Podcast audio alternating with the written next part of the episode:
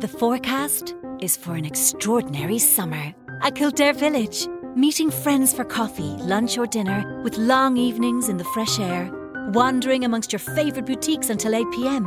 Free parking, kids' playground, personal shopping service, new brands, bright pop-ups, fresh arrivals every week and exceptional savings everywhere you look. Yes, the forecast is excellent at Kildare Village. Something extraordinary every day. Школа внутреннего коммуникатора представляет эйч ар-блог Анны Несмеевой. Здравствуйте, друзья! Это четвертый выпуск эйч ар-блога, посвященного диджитал-коммуникациям. И сегодня, как было обещано, мы с вами говорим о том, что такое современные рассылки и что такое электронные дайджесты. На самом деле эти две вещи довольно тесно связаны друг с другом, потому что электронный дайджест является своего рода реинкарнацией старой доброй почтовой рассылки и доставляется обычно именно этим способом. Но, тем не менее, это не одно и то же, и в чем заключается между ними разница, мы сегодня разберемся. Итак, по традиции поговорим о популярности канала. Электронные рассылки стандартно уже много лет подряд держатся на первом месте в качестве самого популярного канала цифровых коммуникаций во всех компаниях. Да, приходят соцсети, да, приходят мессенджеры, но, тем не менее, семьдесят пять процентов наших пользователей говорят, ну, скажем так, из опрошенных, выбирают в качестве основного канала электронные рассылки. Это просто, это привычно, это доступно, это ограничивает круг пользователей тем списком, который вы составили, и это придает определенный официальный статус вашим коммуникациям. Однако же электронные рассылки имеют и свои минусы. Да, потому что вы должны достаточно сурово ограничивать информацию, которую туда отправляете. Потому что если мы говорим о рассылке не как о решении рабочих вопросов, а именно как о канале коммуникации, о корпоративном медиа, вы должны придерживаться определенной частоты. То есть вы не можете отправлять ее ad hoc, когда хотите. Вы должны придерживаться определенных тематик, определенной длины сообщения, определенным образом их оформлять, с тем, чтобы письмо было легко читаемым, чтобы оно было коротким и чтобы оно было понятным. Ни в коем случае, конечно же, мы не рассылаем никакие там картинки, никакое видео, никакие пи ди эф-файлы, потому что здесь, с одной стороны, вас проклянут администраторы вашего почтового сервиса, а с другой стороны, есть очень высокий риск, что ваши сотрудники просто не будут скачивать письма такого объема. Соответственно, классическая почтовая рассылка – это еженедельный выход. Вы уже выбираете время, когда вам лучше выходить. В начале недели, подводя итоги предыдущей и анонсируя будущую. Или в конце недели, делая как бы некий заключительный такой вот аккорд вашим рабочим коммуникациям. Решать вам. Но в любом случае, как правило, это еженедельный выход. Это от трех до пяти коротких рубрик, в которых содержатся анонсы ключевых сообщений и ссылка на какой-то другой ресурс. Это может быть интернет-портал, это может быть ваш корпоративный медиа-сайт. Например, если вы развернули ваши корпоративные медиа в интернет-пространстве. Или на тот самый электронный дайджест, о котором мы говорили. Также в хорошей рассылке, помимо регулярности, рубрикатор, краткости, должны быть каналы обратной связи. То есть это почта, это телефон и это мессенджеры, по которым получатель может связаться с вами, может задать вопрос, может поспорить, может высказать свое мнение. Потому что, конечно же, одним из больших минусов рассылок состоит в том, что это практически односторонняя коммуникация. А в современную эпоху это не есть хорошо. Ну что, по рассылкам мы кратко пробежались. Мне часто задают вопрос, как сделать рассылку красивой. А, ребята, ну если вам очень хочется сделать ее красивой, вы можете заверстать ее в эйч ти эм эль. Для этого использовать любую программу, которая генерирует эйч ти эм эль-код, или воспользоваться онлайн-сервисами по генерации такого кода. Но я не советую этим увлекаться, потому что есть большая вероятность, что разные почтовые клиенты на разных устройствах с разной операционной системой некорректно воспроизведут ваше красивое и меганагруженное письмо. Поэтому, если вы резвитесь на этой полянке, то, пожалуйста, делайте одновременно также и простую текстовую версию вашего письма и прикрепляйте ее в рассылку тоже. Ну, а я, чтобы не заморачиваться, советую вам просто не а, стараться вот здесь какими-то особыми красивостями людей поразить. Вполне достаточно, а, например, использования двух или трех шрифтов. Да, это стандартный шрифт регуляр, это курсив, италик, это болт, жирное выделение, плюс ссылки. Ну и логотип, если вы считаете его необходимым. Потому что все-таки это в первую очередь текст, который читают, и ссылки с анонсов, на которые переходят. И вот мы с вами пришли в ту точку, когда должны куда-то перейти. Рассылка пришла, люди ее открыли, и перед ними набор каких-то сообщений, побуждающих их узнать об этой теме больше. Куда же они могут перейти? Конечно же, в первую очередь на ваш интранет-ресурс, если доступ к нему открыт из внешнего пространства. На ваши корпоративные медиа. Я всегда топлю за то, чтобы у телевидения, газеты или просто, скажем так, вашей новостной ленты был отдельный ресурс, отдельная площадка на платформе, на, скажем, ай ти-решение, которое это поддерживает. Потому что можно сделать очень классные, очень красивые медиа, куда люди будут охотно заходить. Или же на электронный дайджест. Причем на электронный дайджест вы можете высылать как одну ссылку на номер в целом, так и вести с отдельных ссылок на рубрики или статьи вашего дайджеста. По сути, электронный дайджест представляет собой вот такую мини-версию корпоративного медиа. Мини-электронный журнал или электронная газета. Он заверстан, он создан по законам интернет-юзабилити.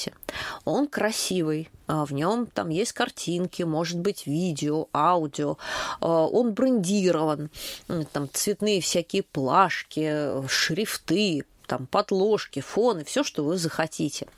И пользователю не нужно скачивать его, не нужно его загружать. Он существует, как любой медиаресурс, в интернете. Пользователь лишь переходит по ссылке на эту страницу. Это, как я уже говорила, может быть одна страница, такой один лонгрид, разделенный на рубрики. Или же это может быть полноценное медиа, где он будет ходить по разным разделам, по разным рубрикам. На чем же делать э, ваш электронный дайджест? Ни в коем случае это не должен быть пи ди эф-файл. Э, ребята, забудьте об этом. Как говорится, пойдите и застрелитесь те, кто делает э, рассылки с пи ди эф-файлами. Это э, страшно неудобно, это вчерашний день, это неудобно и тем, кто это готовит, это неудобно и тем, кто это получает. Поэтому нет никаких пи ди эф-ов, которые мы выкладываем на диски, и которые люди должны просматривать или скачивать. Есть довольно много платформ платных и бесплатных. Ну, из платных отмечу Popola, из бесплатных отмечу Tilda, если вы будете работать в режиме лонгрида, или WordPress, если вы хотите сделать более сложную, несколькостраничную историю, где вы можете прекрасным образом сделать, выложить и опубликовать ваш дайджест. Это можно сделать как на ваших внутренних серверах, так и на любом внешнем хостинге. Тут зависит от того, хотите ли вы сделать возможность входа, возможность просмотра для различных людей, или хотите ограничить их только вашими внутренними сотрудниками. Ну и здесь, опять же, тот же э, медиа на WordPrессе, там на Joomla или на Tilda можно запаролить и э, давать возможность людям заходить туда только при введении определенного логина и пароля учетной записи. Поэтому э, здесь такого большого риска нет.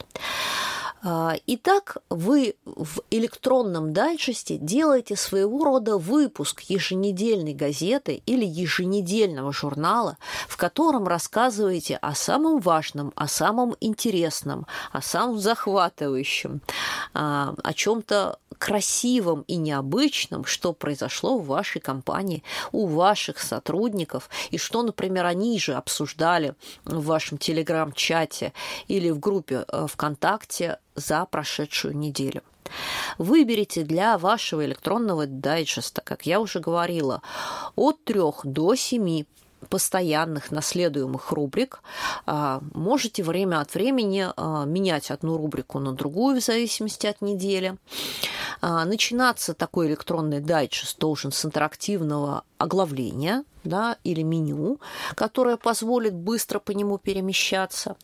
И дальше идти ровно по тому принципу, по которому всегда строится рубрикатор любого корпоративного медиа. От новостей к главной теме, через, возможно, какие-то бизнес-темы, к историям про сотрудников, энтертеймент и горизонтальные коммуникации в увлечении.